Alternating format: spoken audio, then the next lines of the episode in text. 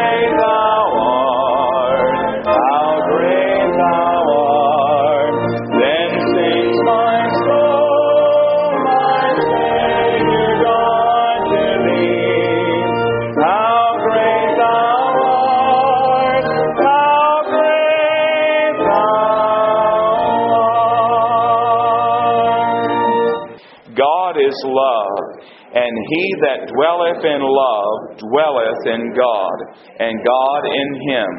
Yea, I have loved thee with an everlasting love. Therefore, with loving kindness have I drawn thee. Page 23 God is so good. Let's sing it together.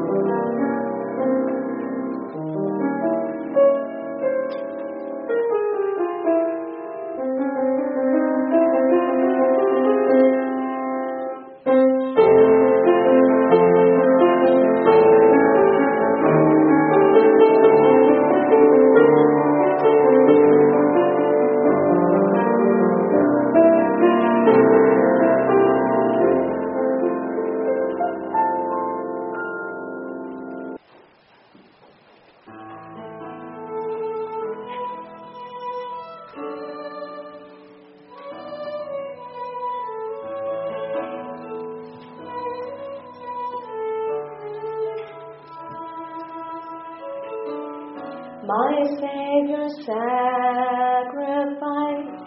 paid for all my sin. So in my suffering, I look to the cross again. No need, no want, no trial, no pain can compare to this. The wrath of God was meant for me was all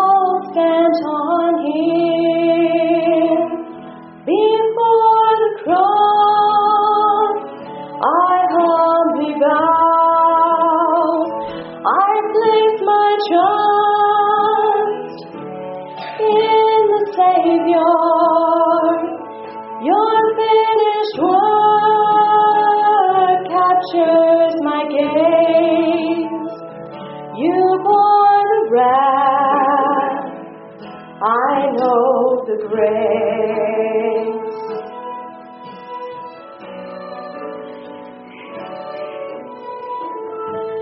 In my darkest hour, your presence is my peace. In my days of joy, your grace carries me. Jesus, pleads for me. My heart is filled with faith in you, here at Calvary on my knees.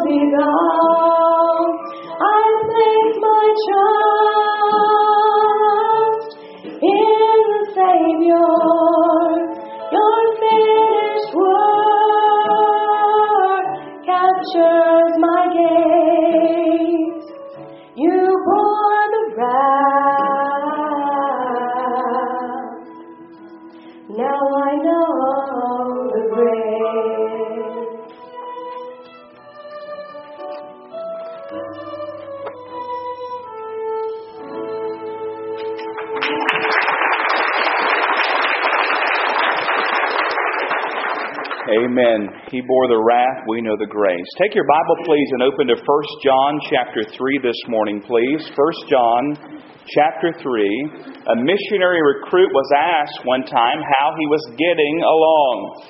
He had only been in his new country for a short time when the question was asked. And so he said that he was doing, you know, everything was going along fine, and he only had two problems. Only two problems. He said the first was that he couldn't stand his fellow missionaries.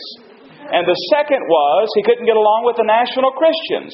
But otherwise, everything was fine. Well, no, it wasn't. It was not fine. As one author said, love is the circulatory system of the church. If the arteries of love get clogged, the church is in danger of spiritual cardiac arrest. And you know what? He's right. You see, love for our brothers and sisters in Christ is a proof that we are really born again. It's a proof that we really do know the Lord Jesus Christ. 1 John 3:14. We'll look at in a moment says, "We know that we have passed from death to life because we love the brethren. He who does not love his brother abides in death." And so love is a distinguishing mark of the Christian. Love for brothers and sisters in Christ, it proves that we truly are born again. Francis Schaeffer, that great scholar from yesteryear, says this about Jesus. At the close of his ministry, Jesus looks forward to his death on the cross, the open tomb, and the ascension. Knowing that he's about to leave, Jesus prepares his disciples for what is to come. It is here that he makes clear what will be the distinguishing mark of the Christian in John 13, 32 to 35. Jesus says, Little children, I shall be with you a little while longer. You will seek me, and as I said to the Jews, where I'm going, you cannot come. So now I say to you, a new commandment I give to you, that you love one another. As I have loved you, that you also love one another. And listen to what he says there. By this all will know that you are my disciples if you have love for one another. So we understand this morning that love for the brethren, love for our brothers and sisters in Christ, it not only shows us and proves to us that we know the Lord Jesus, it also shows other people that we love and serve the Lord Jesus Christ. But here's the question What does this love look like? I mean, in all honesty, beloved, we love everything, don't we? We love pizza. We love baseball. We love donuts. We love our kids. We love our jobs, maybe. Uh, we love flowers. We love football. We love chocolate. We love our spouses. We love our church. And we love Jesus. Amen? We, we love those things. But are all these loves the same? I certainly hope not. I hope you love your wife more than football. Uh, Fred Lowery tells a story about when the legendary coach Bobby Bowden gave a talk at their church. And Bowden said that at one time or another, uh, every coach gets asked the same terrible question by his wife. And the question is this Do you love me more than football? So the coach's wife looks at her husband and says, Do you love me more than football? And he said that when Bowden's wife asked him the question, Bowden said, college or pro?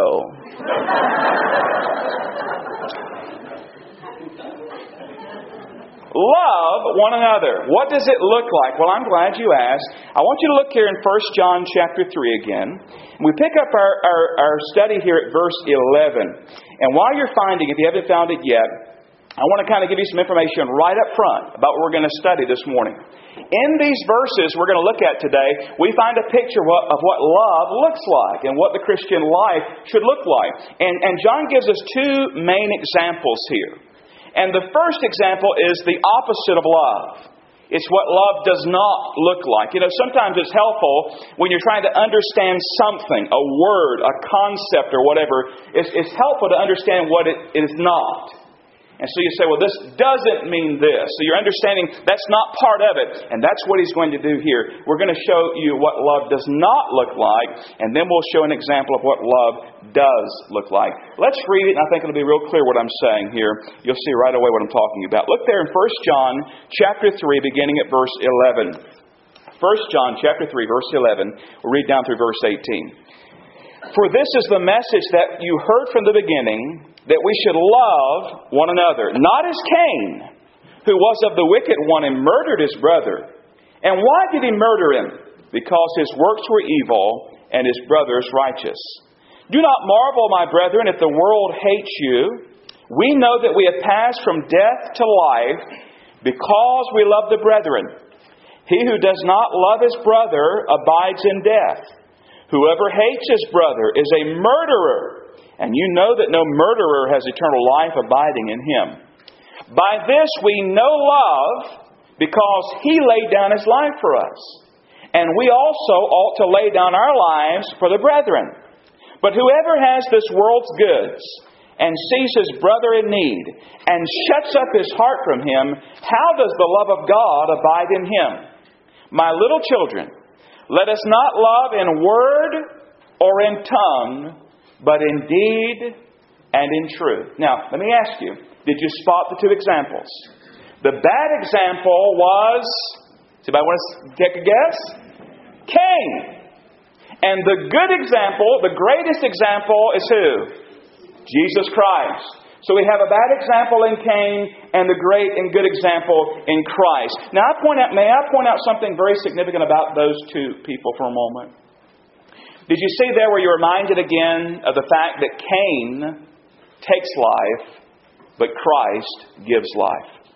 And I don't know if you caught this as well. If you notice, we're looking here, one of these verses is 1 John 3:16. Now, lots of people know John 3:16. For God so loved the world that He gave His only begotten Son, that whosoever believeth in Him should not perish but have everlasting life. We know that verse and that theme, but did you notice the very same theme is in 1 John chapter 3 and verse 16?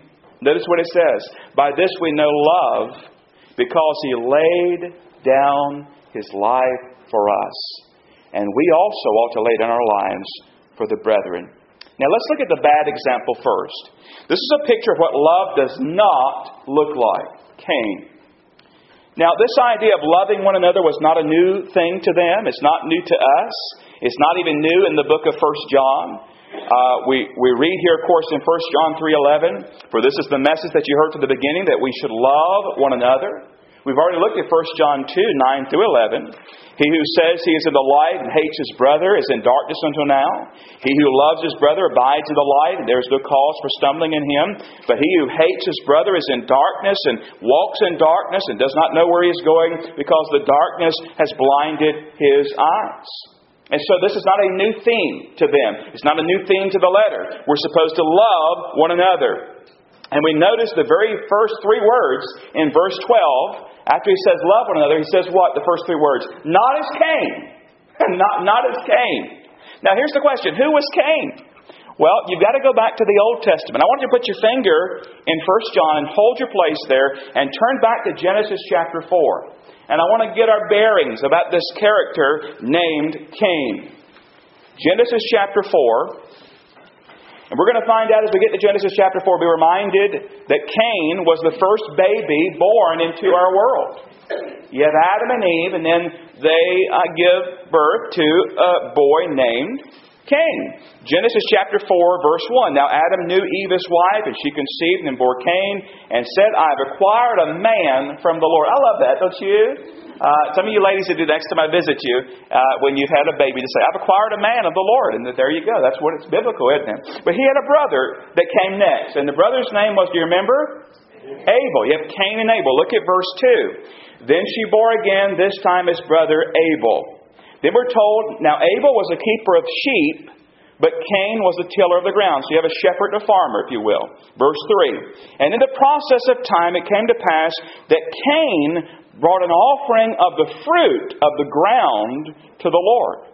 Abel also brought of the firstborn of his flock and of their fat. And the Lord respected Abel and his offering, but he did not respect Cain and his offering. And Cain was very what? Very angry. And his countenance fell. And I want you to see the grace of God here. God deals with him. Verse 6 tries to help him. So the Lord said to Cain, Why are you angry? Why is your countenance fallen? If you do well, will you not be accepted? And if you do not do well, sin lies at the door. Be careful, Cain. Sin's lying at the door. And it desires is for you, but you should rule over it. Then you come to verse 8. Now Cain talked with Abel, his brother, and it came to pass when they were in the field that Cain rose up against Abel, his brother, and killed him. Now keep your finger there, but let me just stop for a moment. Our theme today is loving one another, loving our brothers and sisters in Christ, loving the brethren. Keep that in mind and look at verse 9. Then the Lord said to Cain, Where is Abel your brother? He said, I do not know. Am I my brother's keeper?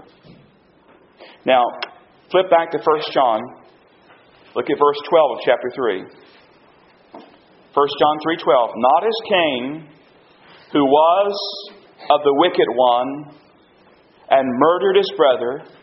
And why did he murder him? Because his works were evil and his brother's righteous. You see, Cain tried to come in his own way to the Lord. The Lord has laid it out. And he tried to bring the works of his hands and the fruit of the ground that he labored over, and that was not the proper way to come. And Abel comes the right way, brings a sacrifice. And we see the blood, and we see a sacrifice. We see a picture of the Lamb slain before the foundation of the world, the Lord Jesus Christ. And here we have Cain, who says, who is of the wicked one. Now, who's the wicked one? Well, obviously, he's talking about Satan.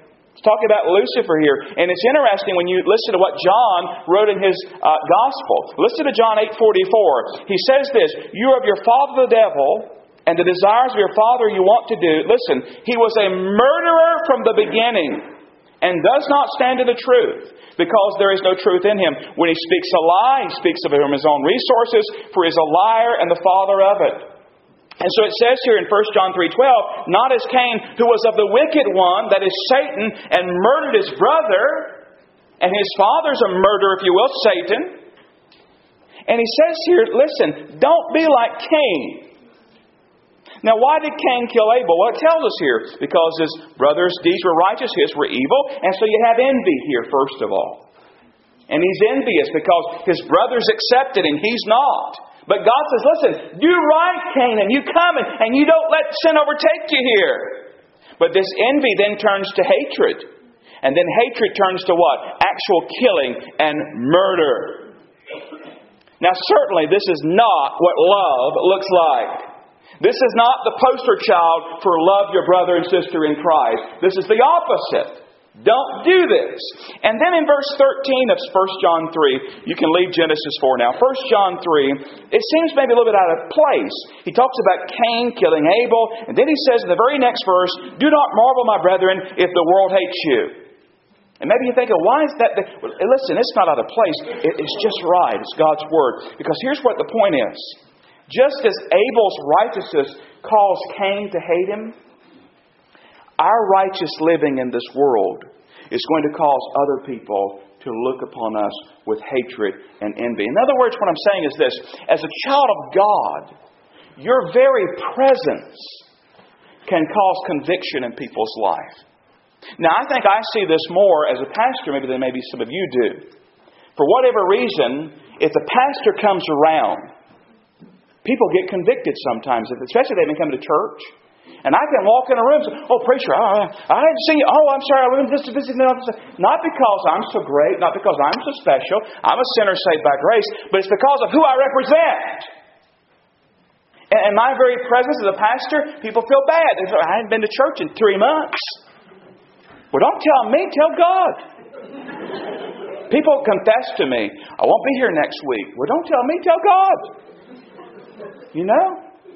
But the point is this if you live a righteous life, your life, your very presence can be very convicting to people.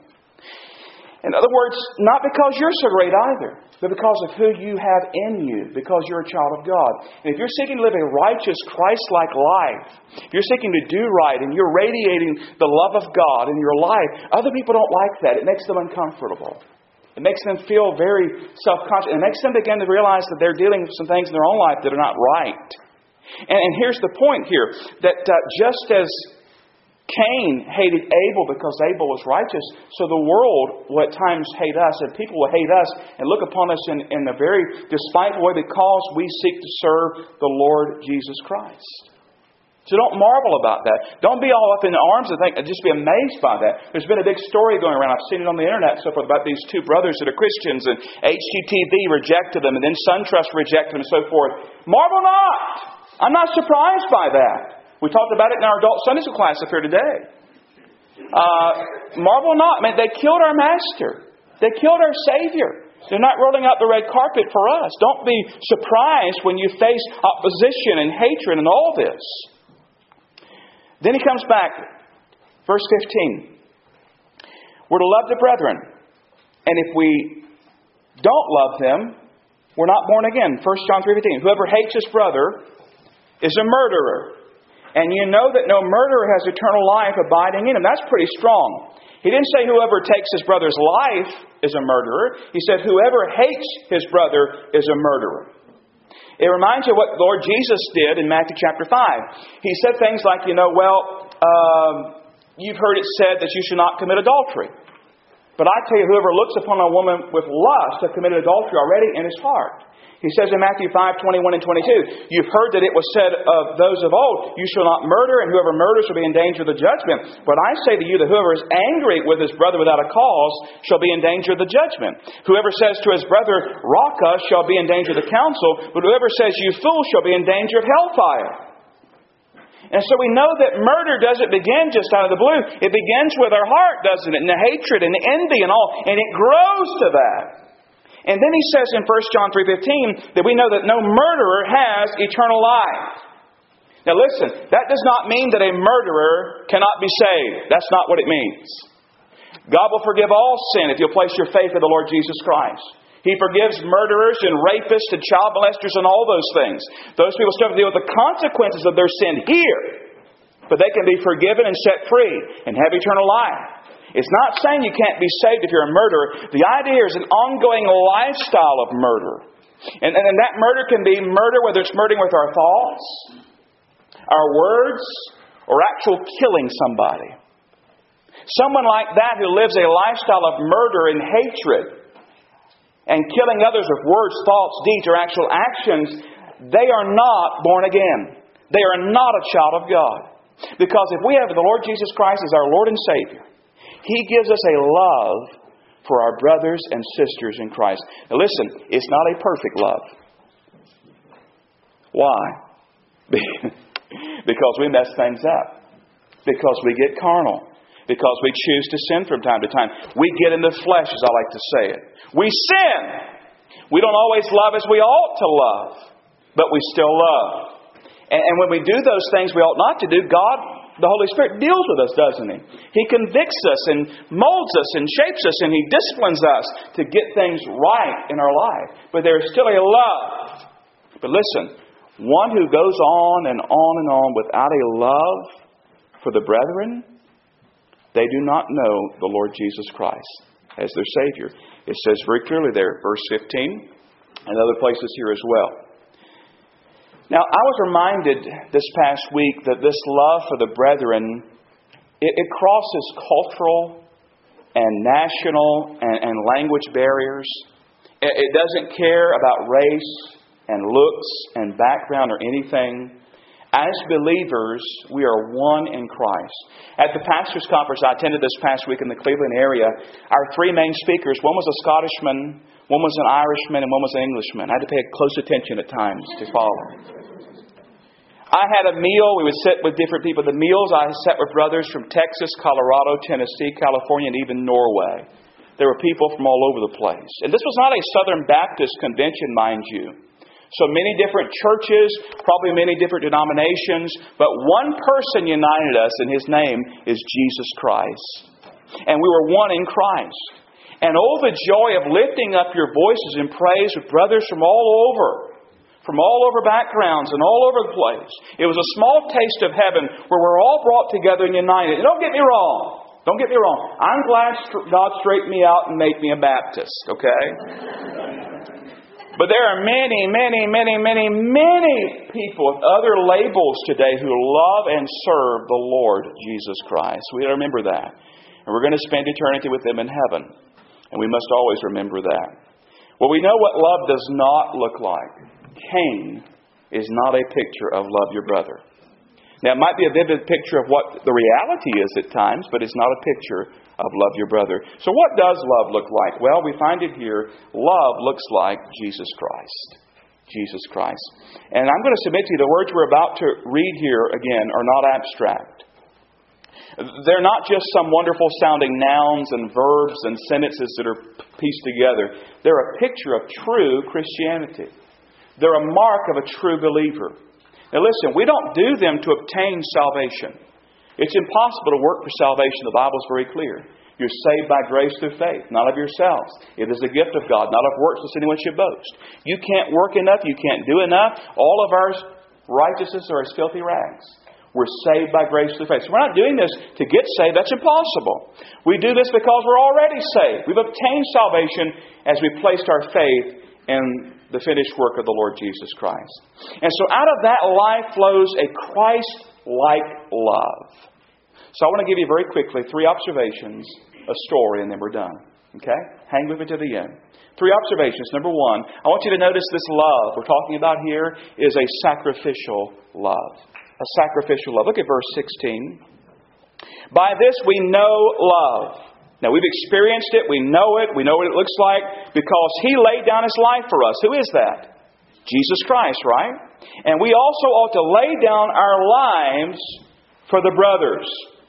Notice this love is sacrificial. If need be, we would lay our life down. We would give up our life for our brothers and sisters in Christ. Now, let's be honest about it. God does not call, it seems this way, that God does not call the majority of us to literally do it. That is to literally sacrifice our life. Some he does.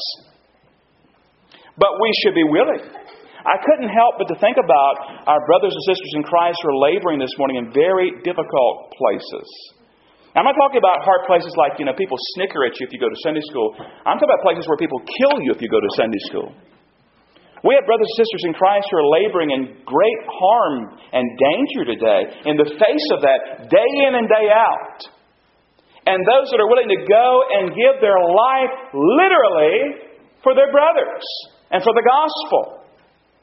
And so our love is to be a sacrificial love. And the sad thing is, we have brothers and sisters who will do that, and yet we have a hard time even just serving one another and caring for one another and even giving five minutes for one another. But this uh, the kind of love that we're supposed to be giving is a sacrificial love where I lay down my life for my brothers and sisters in Christ. Verse 17, we notice, second observation, this love is very practical.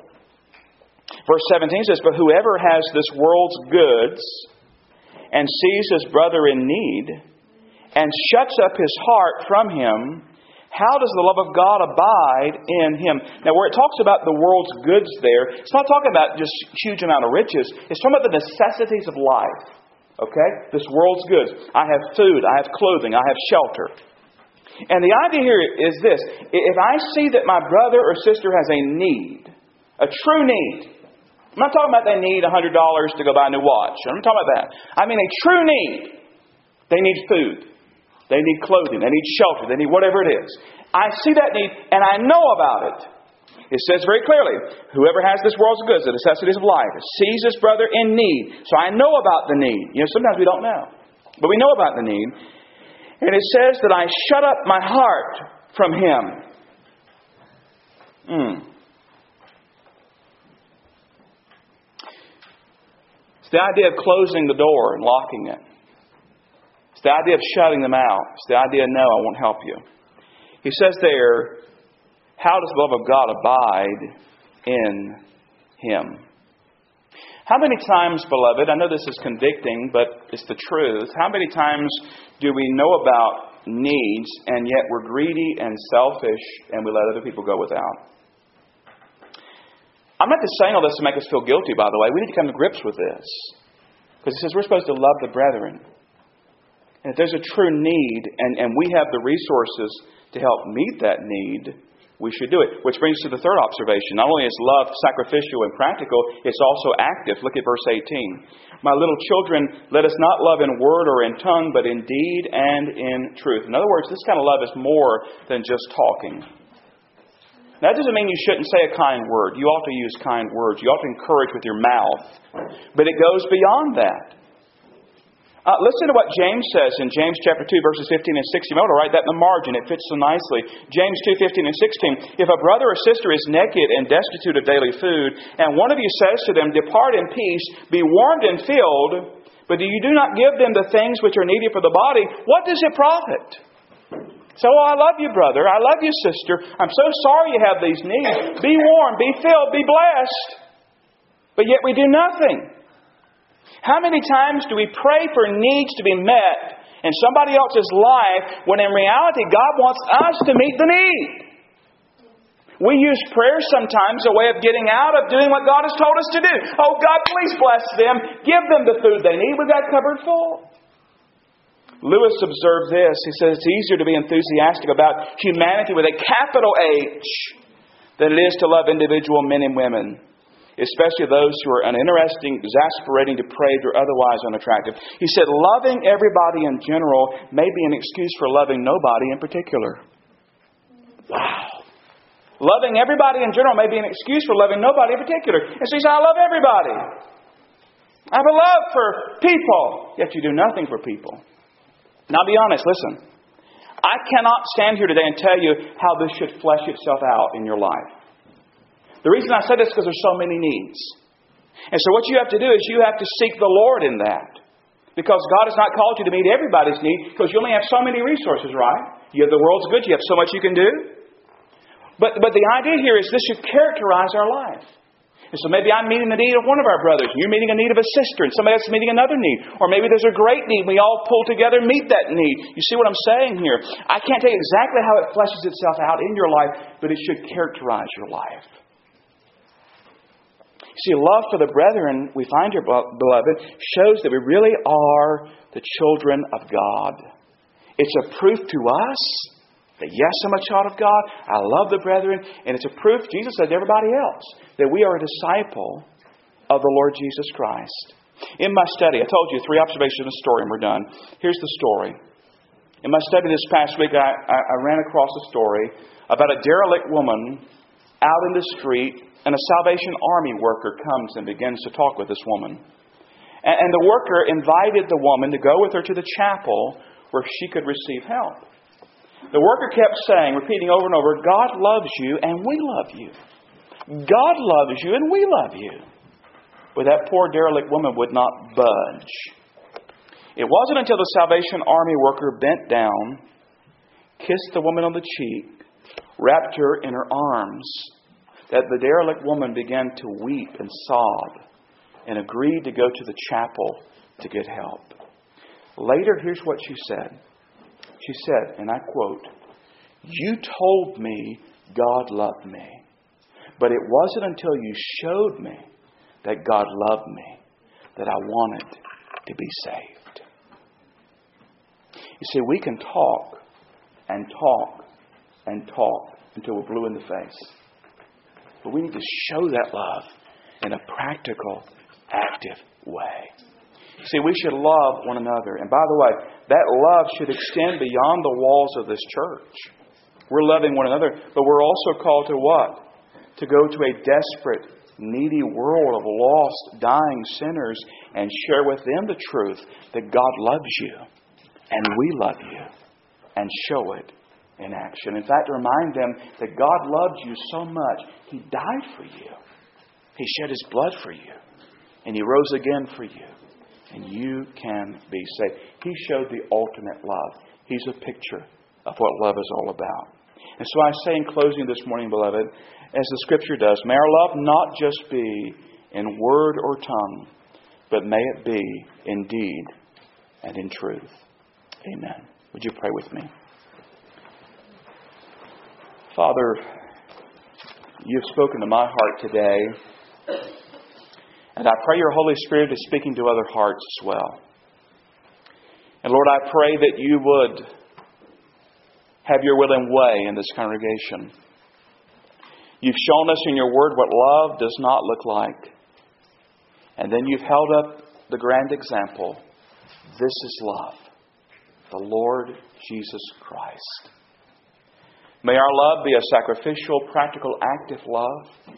I pray for wisdom, Lord, that you would help us individually to know exactly who it is you have for us to minister to those needs. And then, Lord, as a corporate body of believers, that you would help us to have wisdom in ministry to the needs of others.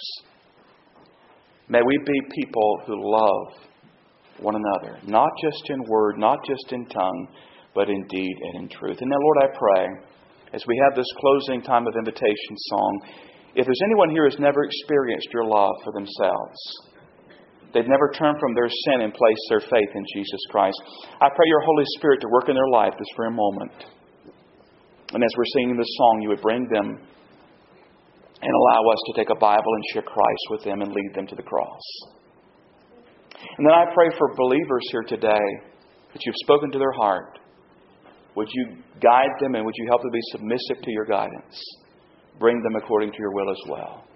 We love you and praise you and thank you for this time, what you're about to do.